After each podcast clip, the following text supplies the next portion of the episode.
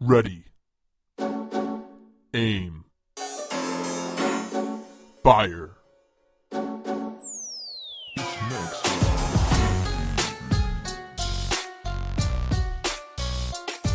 In today's episode, we have Lily from the Frugal Gene on, and what just strikes me about her story is how she thinks she's living a normal life. I think at one point during the podcast, she was like, yeah, $60,000 isn't that much money, and I only have a million in net worth. Like, it's not that crazy. And I'm just thinking to myself, some people don't even pay off their student loans before they're 40, and you're 27 years old, and you and your husband have a combined net worth of a million, and you think that's normal? So, I mean, that just speaks to the type of lifestyle that they're living, and they're just so intentional with their money. It's almost scary how fast they're accumulating wealth. Yeah, Cody, I mean, she's just a high achiever, right?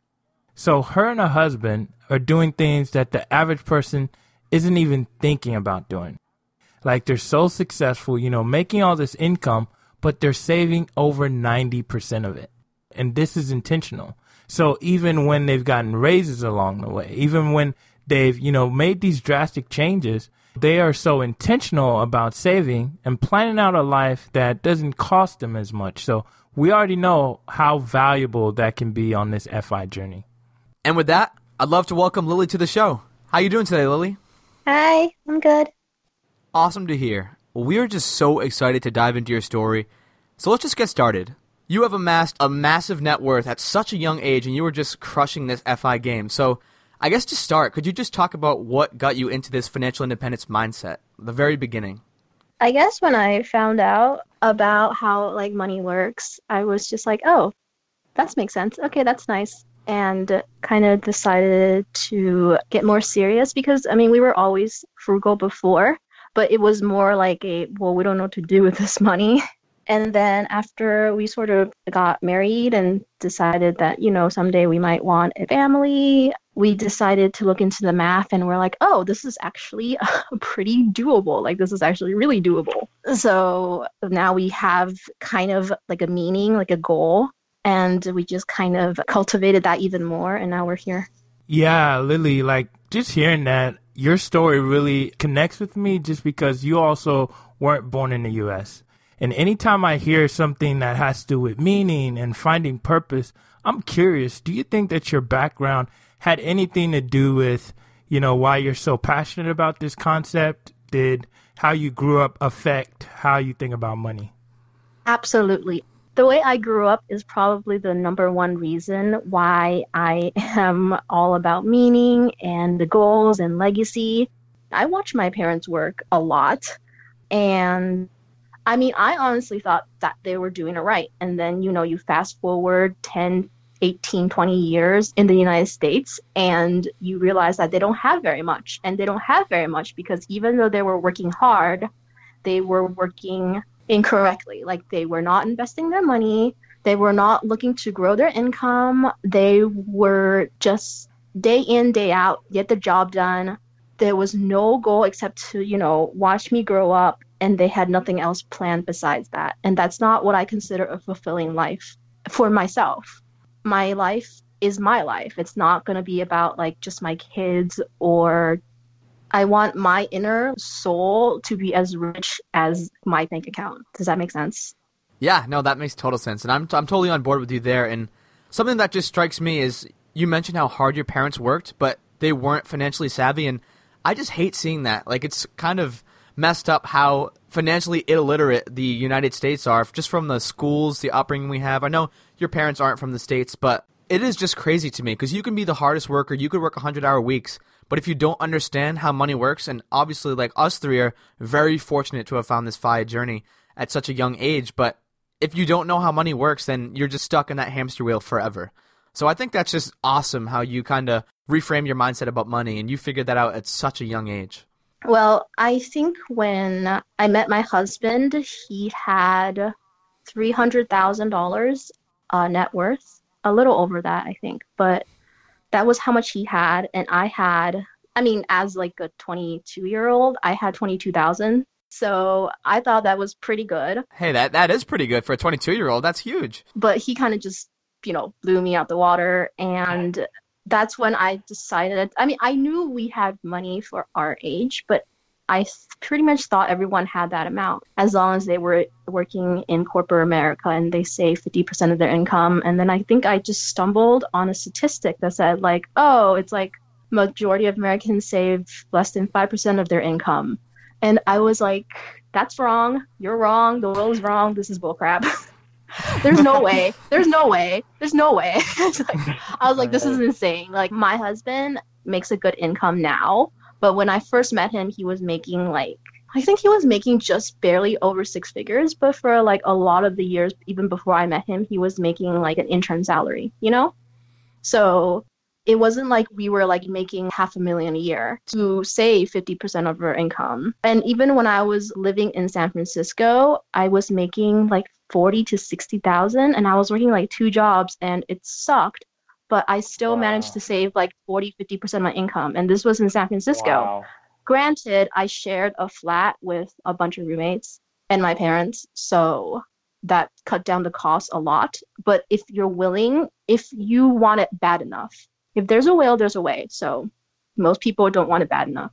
And with that, there's just so many little things that I want to dive in just based on what you said.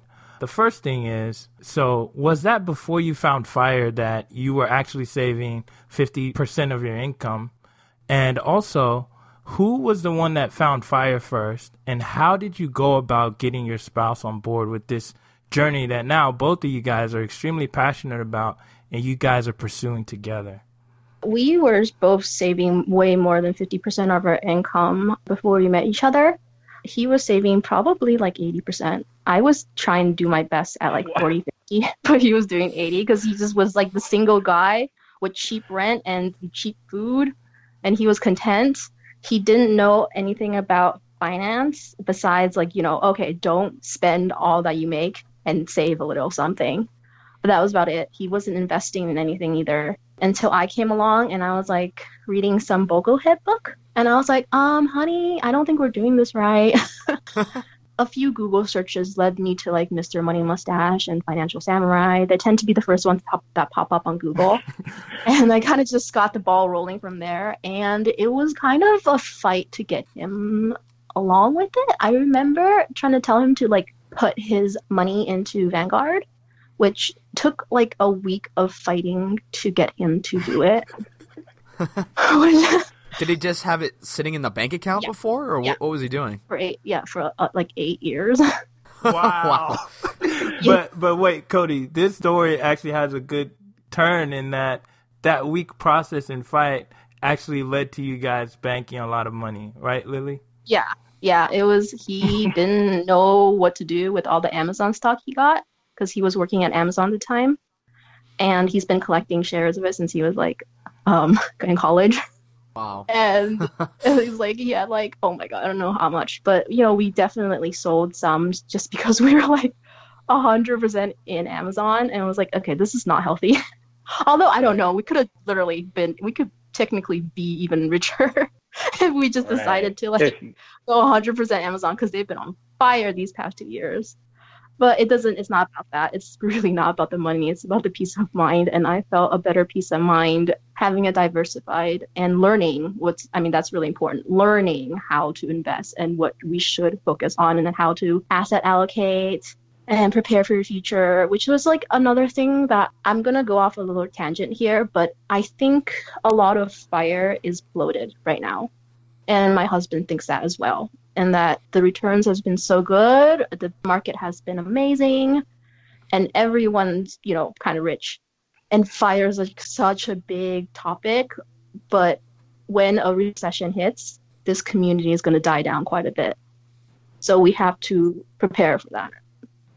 Yeah, no, I definitely agree. I mean, we've been riding this bull market for quite some time. Mm-hmm. The returns have just been absolutely insane since the dip back in 08. And at some point, you're right, it's going to have to come back down. But something I kind of want to touch on from some of the points you were making before. So, people who don't follow your story and don't know your blog, I know you do share some numbers. So, just what's the current work situation? Are you and your husband both still working? What is your savings rate? I know it's completely astronomical. Like people think 50% is crazy, but you guys make 50% look like chump change. So, just kind of talk about the numbers because this is a financial independence podcast. So, we'd love to dive in me nor my husband made this kind of money until last year. He got a giant employment upgrade, promotion, whatever you call it. The years before that, we were making like half the amount we're making now. Wow. oh, that's what I said. Wow. Well, my husband has a lot of potential, but he doesn't like change. So, you know, when he does make a move, it's always a big move, but most of the time he just kind of sits still and waits for opportunity. Something like that. But he was making like a little over a hundred thousand and now he's making over two hundred thousand. So it doubled his salary. And then when I met him, I was making forty thousand and my I guess side hustles brought in twenty thousand more. But that was basically two jobs and I had to relocate. So I lost both those opportunities and I decided to look for other ones that included Airbnb, that included dog sitting, that included um, other freelance options. Now I'm basically making well last year I made what like it's hard to say because I am a freelancer not sure if those numbers are pre or post tax, but I think I made about 80,000 last year and this year I'm looking at probably I don't know like 60,000. So I am not like a super high income earner, but my husband considerably is for his age. And we save from that about 90% of our income because we optimize for everything. And uh, yeah, that's pretty much it. okay, so so the first thing that comes to mind for me is once you get that raise, most people kind of upgrade lifestyle a little bit. So how has that raise affected you guys' lifestyle? Do you guys find that you're saving more? Do you guys spend a little bit more? Like what does that look like currently? We didn't really upgrade. In fact, we probably cut back because it was the only reason why he decided go for like an upgrade in employment is because we found fire and we're like, okay, well, we need to increase our income if we want to fire faster or right. accumulate faster. So it kind of occurred at the same time, and we basically didn't do anything different. Mm-hmm. We kept talking about maybe taking a few vacations, but we just at work and yeah, just feeling contentment and happiness with just the way we are made us very stubborn to change. So we didn't inflate anything. Wow. So that is just super awesome. Great numbers. Like you guys are both absolutely crushing it. So Lily, like my question for you is, you know, your husband has this great job and he's doing well, obviously. But what exactly do you do like freelancing? Because for me, that's a great income. Like what you make from freelancing is better than a lot of people make in W 2 jobs. So what exactly does that look like? What side hustles are you currently doing? And just talk more about that. Yeah, I was really surprised. This is not the first time that someone said, "Oh, like your side hustles is more than my W two. I was the first time I said that was from like an actual subscriber, like a reader, and I was like, "Uh, what?" Because I always because I come from San Francisco, sixty thousand is not a lot of money. um, not in San Francisco, anyways. So I was like, "Wait, what are you talking about? How?" Like I what right. I do is something I'm trying to spend a lot of my time building for money down the road, if that makes sense. Like mm-hmm. when you have enough money, it doesn't really matter when your next paycheck is coming or how much you're making this year. What I'm investing is potential down the road. Does that make sense? Wow. Yeah. Yes. That's like my whole financial independence mindset. Everybody so focuses on income right now. And I'm like, okay, income right now does not say anything about income the years previous nor the years down the road. What I can do is uh, build a business that is viable and instead and take maybe like a few thousand dollars a hit like but focusing my time on harnessing something that could be much more profitable down the road good businesses are never profitable within the first few years. They're just not. And most of my income kind of goes towards building for, you know, the projects I've talked about on my blog that I don't really want to exactly reveal, but you know. right. It's it covers a lot of what I dream my life to be. Yeah, no, I'm I'm totally with you there and like I'm always talking about how it seems like you figured this out also like you don't have to trade your time for money on a linear basis. Like it's all about building these businesses and systems that pay you in perpetuity because you front load the work. And like you said, those first 2 years might suck and you might be just driving so many hours into that business, but 10 years down the road, you're really going to thank yourself for grinding through those years. And just understanding that is so powerful. And I mean, I'd say 99% of people in first world countries don't understand that. And that's what this movement is all about. and when they can, too, because what's the biggest characteristic separating the rich from the poor is the poor knows when their like paycheck date, like their exact paycheck date is going to mm-hmm. come in and they depend on it. When you have money and when you have security by saving a lot of money, when you have those securities, you don't worry about it. Then you could look further ahead because you're not looking at the next paycheck date.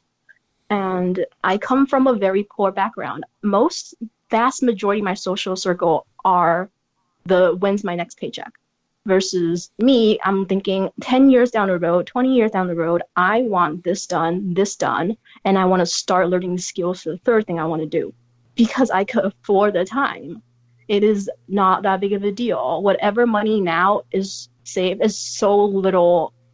If, if you just do the compound interest like calculations, any money now, it's still not going to be as powerful as a million we already have in the bank account.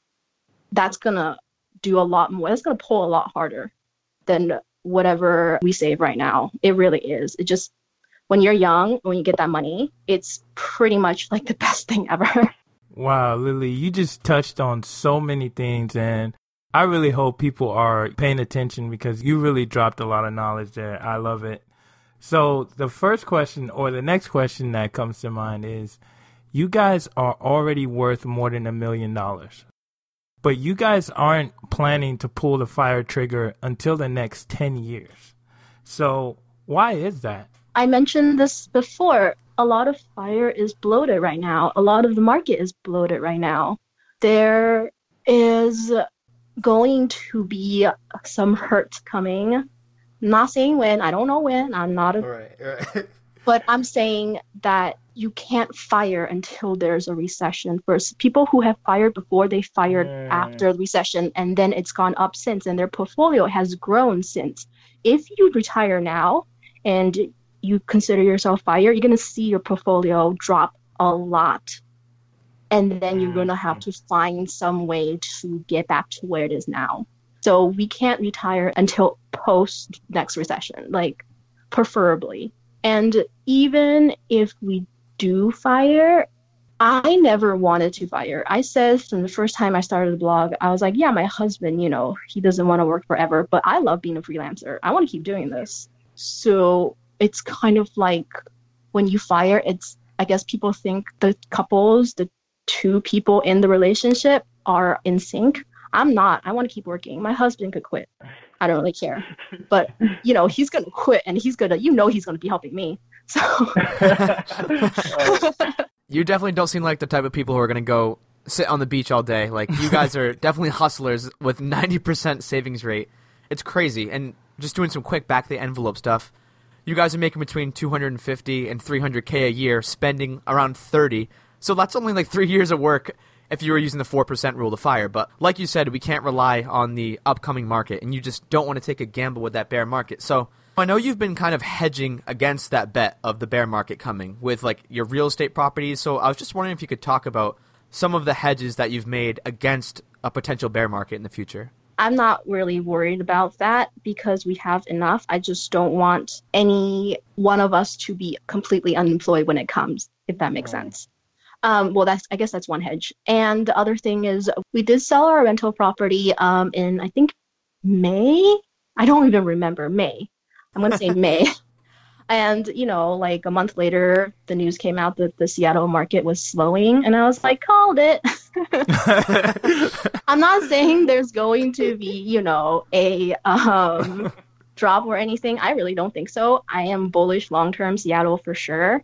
But there is going to be a bit of a lull, which is good because it means that we're not, you know, insane and we're not in this crazy hyped up overvalued people are just getting greedy, blah, blah, blah. There is when things are slowing down, it's either, you know, people are like, okay, well, you know, can't afford it, not going to try to play around with the math to try to afford it. I'm just going to sit still and rent for a little while because look at the numbers. Like the rent does not make sense.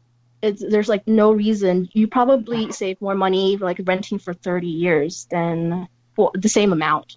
So then where's the incentive in buying if you were trying to be a homeowner? You know what I mean? Right. So I was just like, this doesn't look right. I'm going to sell and uh, I'm not going to regret it because the rental has nothing to do with what I wanted to do with life. And this was a new development.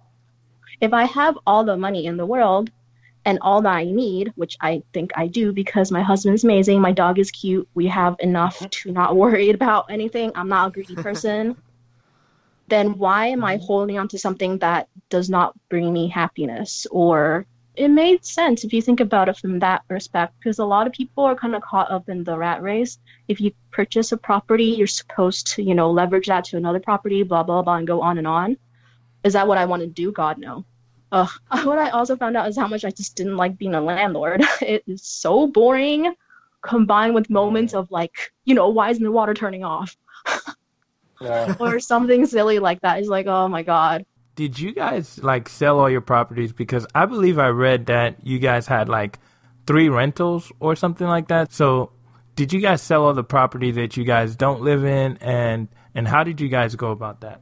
It was pretty easy. We just called up a realtor and uh, he put it on the market for us and yeah, it was it was pretty easy. And when we were selling it, I kind of got a hint that the market just didn't seem as lively as it was if we posted it like last year or if we like put it on sale last year because there were people backing out over something Mhm. like, oh, it's raining and the house doesn't look so great when it's raining instead of when it's sunny in the pictures or something silly like that. And I was just like, that does not sound like a competitive market.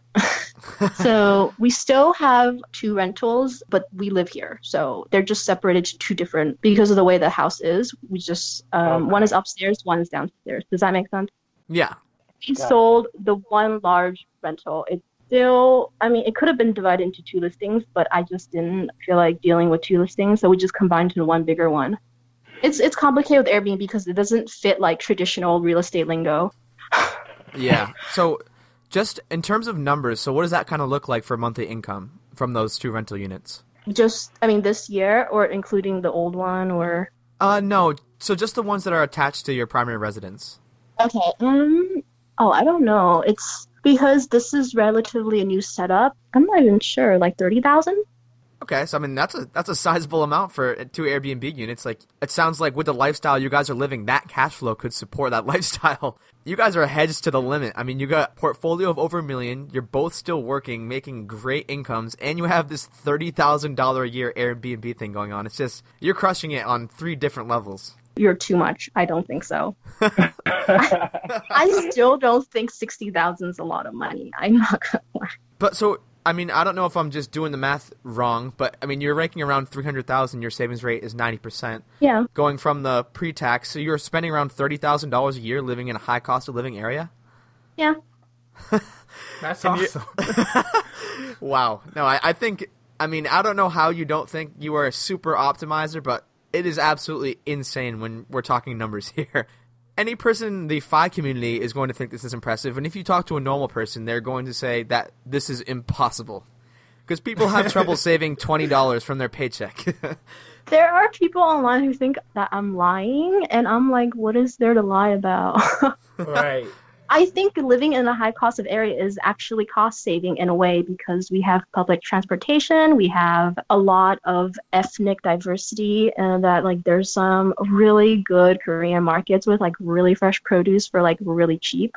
So I don't know. To me, I think it's and also Airbnb brings in a lot of money because we are in a highly desirable area to visit, and it kind of all correlates. So I don't think it's anything amazing at all. I think it's I don't know normal.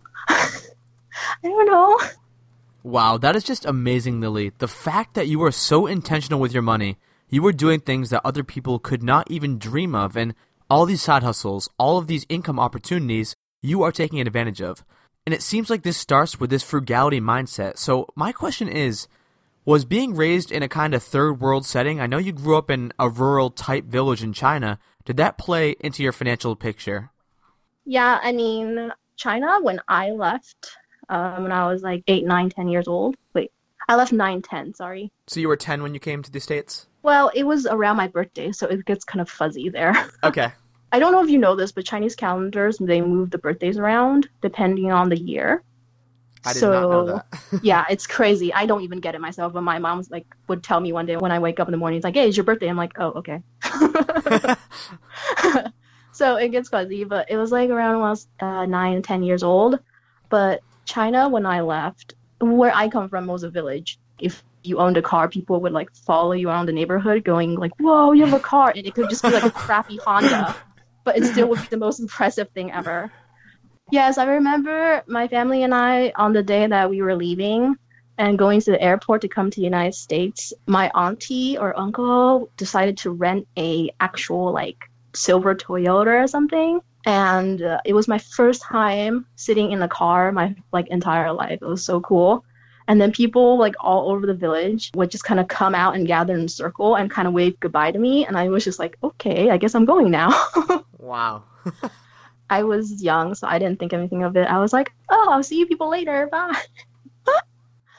I've never Wow. been back since. So, but I heard basically right after I left, the government took control of the land there and they kicked everyone out and relocated them into the city, into those giant high rise apartment, like super dense buildings, and then turned the land, the village I grew up in, into more business, industrial, like factories. Wow. So my home isn't there anymore. Yeah, you definitely answered my question because I was just curious because I know TJ's background. He grew up in Nigeria and he was talking about how it's a very cash based society where people don't go out and max out credit cards, buy things on credit, buy a $500,000 house when they make $40,000 a year. And it sounds like living in a village in China, you kind of came with that same mindset. And I think that is definitely a big factor that pushed you towards this FI lifestyle because you didn't already have that consumerism ingrained in your mind, which Yeah. is so cool. Yes, and that's one reason why I think a lot of Americans are in trouble because we have this thing called credit. And when I heard about it, I didn't learn about credit until I was 18. And I was in the bank, and the lady was like, You have to spend money so we could prove that you're good at money. And I was looking at her like, What? and she did not seem fazed. She gave me a credit card with a Hello Kitty on it, and I, I now love Hello Kitty. It's so cute. And I was like, okay. And she told me like, you know, like be responsible, but you have to spend money to build your credit. And I was like, what? still, I was like, what the heck are you talking about? I still can't believe that's how it works. But okay, I'm I- I'm onto it now. But you know, I'm like, what? I mean, I learned. I was me and my husband were like finance freaks, so we were like watching that video on YouTube called "A Hundred Year Debt Cycle." It was so scary, but basically, like 90%, 97% of the money in the economy is borrowed or it's credit. So only like 3% of the actual money in our economy is considered like cash or like you actually have value in this. And it freaked me out because we borrow from China and China borrows money from us. Like, where's the money actually coming from then? You know? I don't want to get into it. It's too crazy. Okay. Well, I do want to get into it because I actually work in banking, and it is a really scary thing. Like, in my role, I do like commercial lending, and these loans like never get paid back. Basically, like the principal goes down by a few million, but like it's either you refinance it, but no one's paying back a fifty million dollar loan. You either refi with the same bank or you get it from a different bank, and like you're talking about before, it is it's 10%. That's the required reserve minimum is 10%. So you have a 90% float of all the cash that doesn't have to be held at the bank, which is just absolutely insane. Like if a bank has a 100 million dollars out in lending, it only has to hold 10 million cash, which is so incredibly scary in the case of a downturn. So yeah, I'm totally with you there. And being someone who's in that role, seeing it happen, it's just like, wow, this is the way that the world operates. Hmm yeah. Or our world. Yeah, our world, the first world. Yes. we totally drifted off from the original question. It was a good tangent. yes, it was a good tangent. Great tangent. Okay, so what did you guys plan for the future? Like, so you guys are absolutely crushing it on income, on saving, and side hustle. So, what does the next couple years look like for you guys? You know, a lot of people ask me this question because this is not the first podcast I've done, but when people ask me this before, I was like 25 years old. And it put a lot of pressure on me to kind of answer like my life or what I wanted to get from my life as a 25 year old. And it was like, okay, I don't know exactly, really. I still don't know. I wish I had an answer. I don't even know if we want a family or when or how many or if you wanted to stay in Seattle or blah, blah, blah. So I don't know, TJ. hey, that's completely fair. something we didn't touch on and people who don't follow your story might not know. Could you just disclose you and your husband's age for us? Oh, um, I just turned 27 and he's 30. Wow. so I mean that just makes the story even crazier. You are just you have amassed this fortune of net worth. You're living on thirty thousand dollars a year, and you're 27. So yeah, you're just crushing on so many levels. Most people don't even pay off their student loans until they're like 40, and you guys are positive a million in net worth before you even turn 30. So I mean that's just huge. Thank you. You're welcome. and that's what we want to do on the podcast because I mean, having role models in this community makes it so much easier to learn that this isn't some scam, like this isn't some crazy thing. It's just being intentional and going back to that thing, understanding that money is a tool. Money isn't something that you have to trade 40 hours to get X number of dollars for. Like you don't have to go to your shift and work X number of hours to get this paycheck. Like you can build this business, like you were saying. Maybe the first few years you're not profitable, but 10 years down the road, you'll be well paid. yes. If there's passion and if you enjoy what you do, even if you spend 10 years trying your best, it's not time wasted because you'd enjoy what you do and you you know, that's really important. I think if I was stuck in a minimum wage job, which I know a lot of people are, I would save as much money as possible until one was comfortable in making that move from working for someone else into working for themselves. If they spend their spare time researching, really researching, and working on an idea that is worth pursuing. Most a lot of people in minimum wage jobs, they go home and they, you know, turn on Netflix and they zombie out until it's time to go back to work again. Which is not, you know, I think that was me when I just got out of college. I was like really depressed because I was like, is this life? Like, this is life. You go in and you make a day's worth of pay, and then you go home to zombie out to Netflix, and then you go back again, and you do this for like 45 years. Um, that's not what I want. So I think desperation really bred for change. And that was like my first taste of adulthood. I was like, this is bitter. no, yeah, that is so amazing because that's something that me and Cody are always talking about on this podcast. And that's something that I personally went through is just zombieing out and not having any intention, not having any plan. And life just kind of sucks that way. Like if you have no goals and if you have nothing that you're going after and you just spend all your time watching Netflix, watching YouTube, like life just is terrible. And that is why this concept is just so important, I think. So, Lily, yeah, this has just been so fun to get to know more about you and know more about your story. So, with that, can you share with the people listening where can they find you and where can they learn more about your content and your story? You can find my personal finance slash diary blog at thefrugalgene.com. Um, and yeah. Yeah, so just for the listeners, that's G E N E, frugal gene. Oh, yeah, sorry. Not like pants, like DNA. Well, thanks so much for coming on the podcast, but this would not be the Fire Below Zero podcast if we didn't bring you through the Spittin' Fire segment, where you get to drop the hottest financial knowledge on our listeners. Are you ready for this, Lily? Yep. All right. Welcome to the Spittin' Fire segment, where we get to pick the brains of some of the best and brightest in an effort to live better, more intentional lives. Are you ready to transform your future? Question number one What is one thing you currently splurge on by FI standards, and why do you splurge on it, and why does it bring value to your life? Food! God, I love eating out. Oh my God. because it's worth it because living in a metropolitan city comes with a lot of diversity, and that's something that I have loved from day one. I love to eat every single culture and that has been my dream since I was a little girl, except we were poor and we couldn't afford it. But now that we have money, that is one acceptable splurge that I am more than happy to share. Awesome. Okay, Lily, that is so cool. Second question What is one skill that you feel you have mastered that is responsible for the successes that you guys have enjoyed up to date? And also, what is another skill that you currently don't have, but you are currently working on getting? I am probably the best person at introspection. I have to figure out what I really, really wanted to do in life. And by getting here, it kind of put me on a even hotter seat to figure it out. And then now I'm trying to work on productivity. I've been working a lot with different productivity apps to try to see which one clicks for me so I can optimize my time the best I can to have a fulfilling, goal filled life.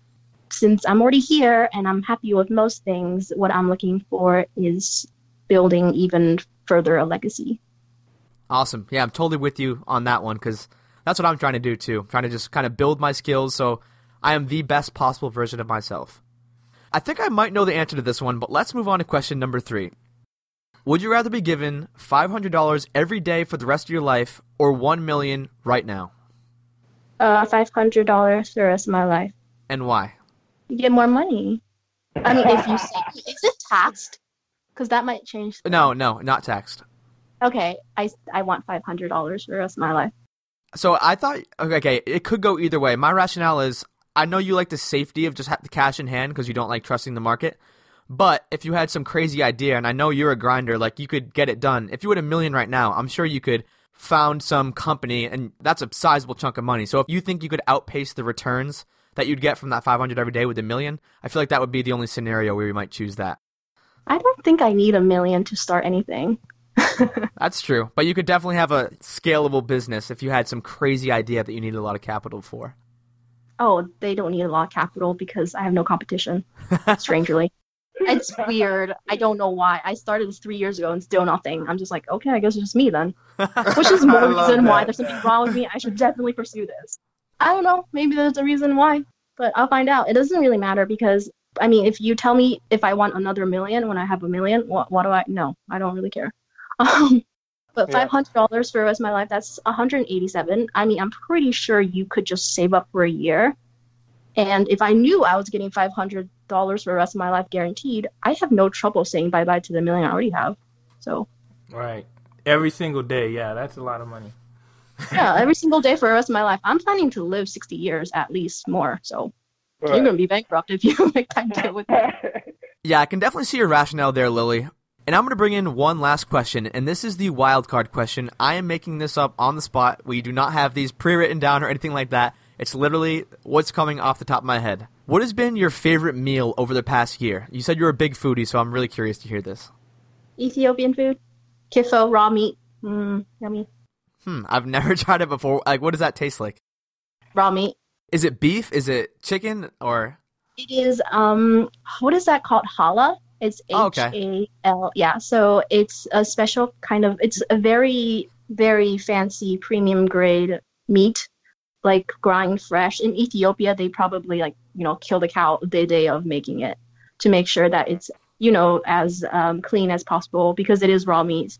And in the United States, they kind of sear it, but they still get it on the day of, and they sear it a little bit, so you're they're not like completely liable. But it's just basically a bowl of ground minced raw meat with clarified butter and a special type of Ethiopian chili pepper. And I know it sounds simple, but it is like the most delicious thing one person could have in their mouth. and I totally would. It's so good that I'm willing to risk stomach worms for it. It's that good. I'm not even joking. Not gonna lie, I'm I'm kind of hungry right now, and now I'm a lot hungrier. yeah, I have to find that. I have to test that out for myself. Crazy.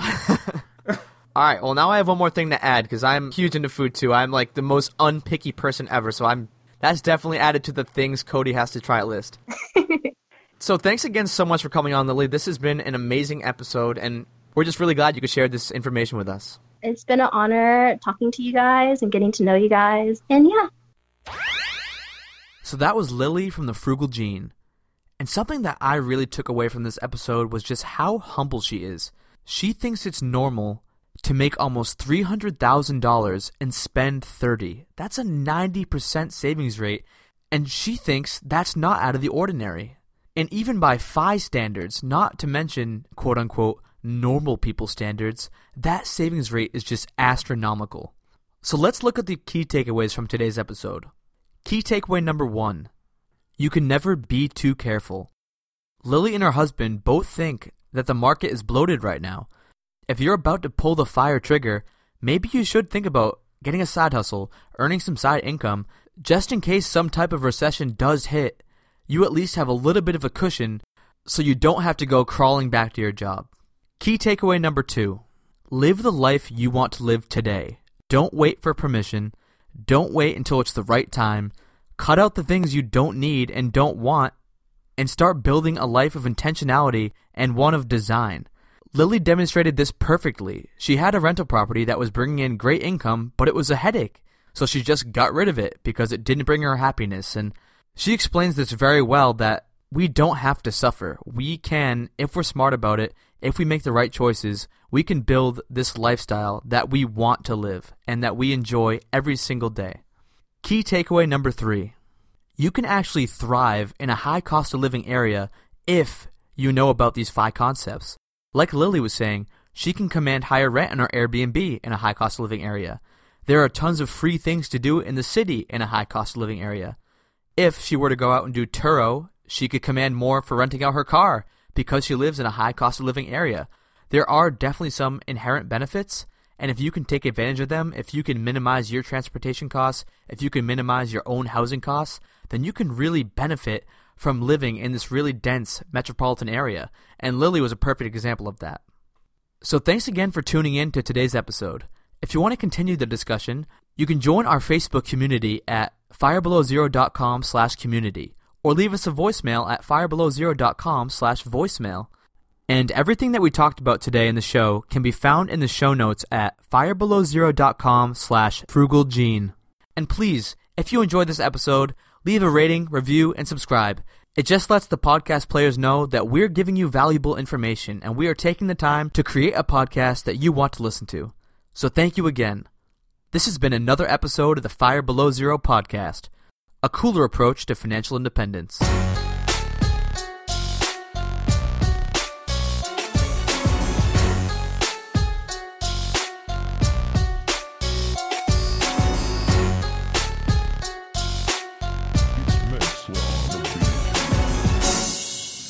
Wait, what was the last thing that was said? I'm blanking now. Maybe I'm just Um, an just idiot. just me kind of ranting about you know being intentional and blah blah blah. blah blah blah. Like it's, there you go. Okay.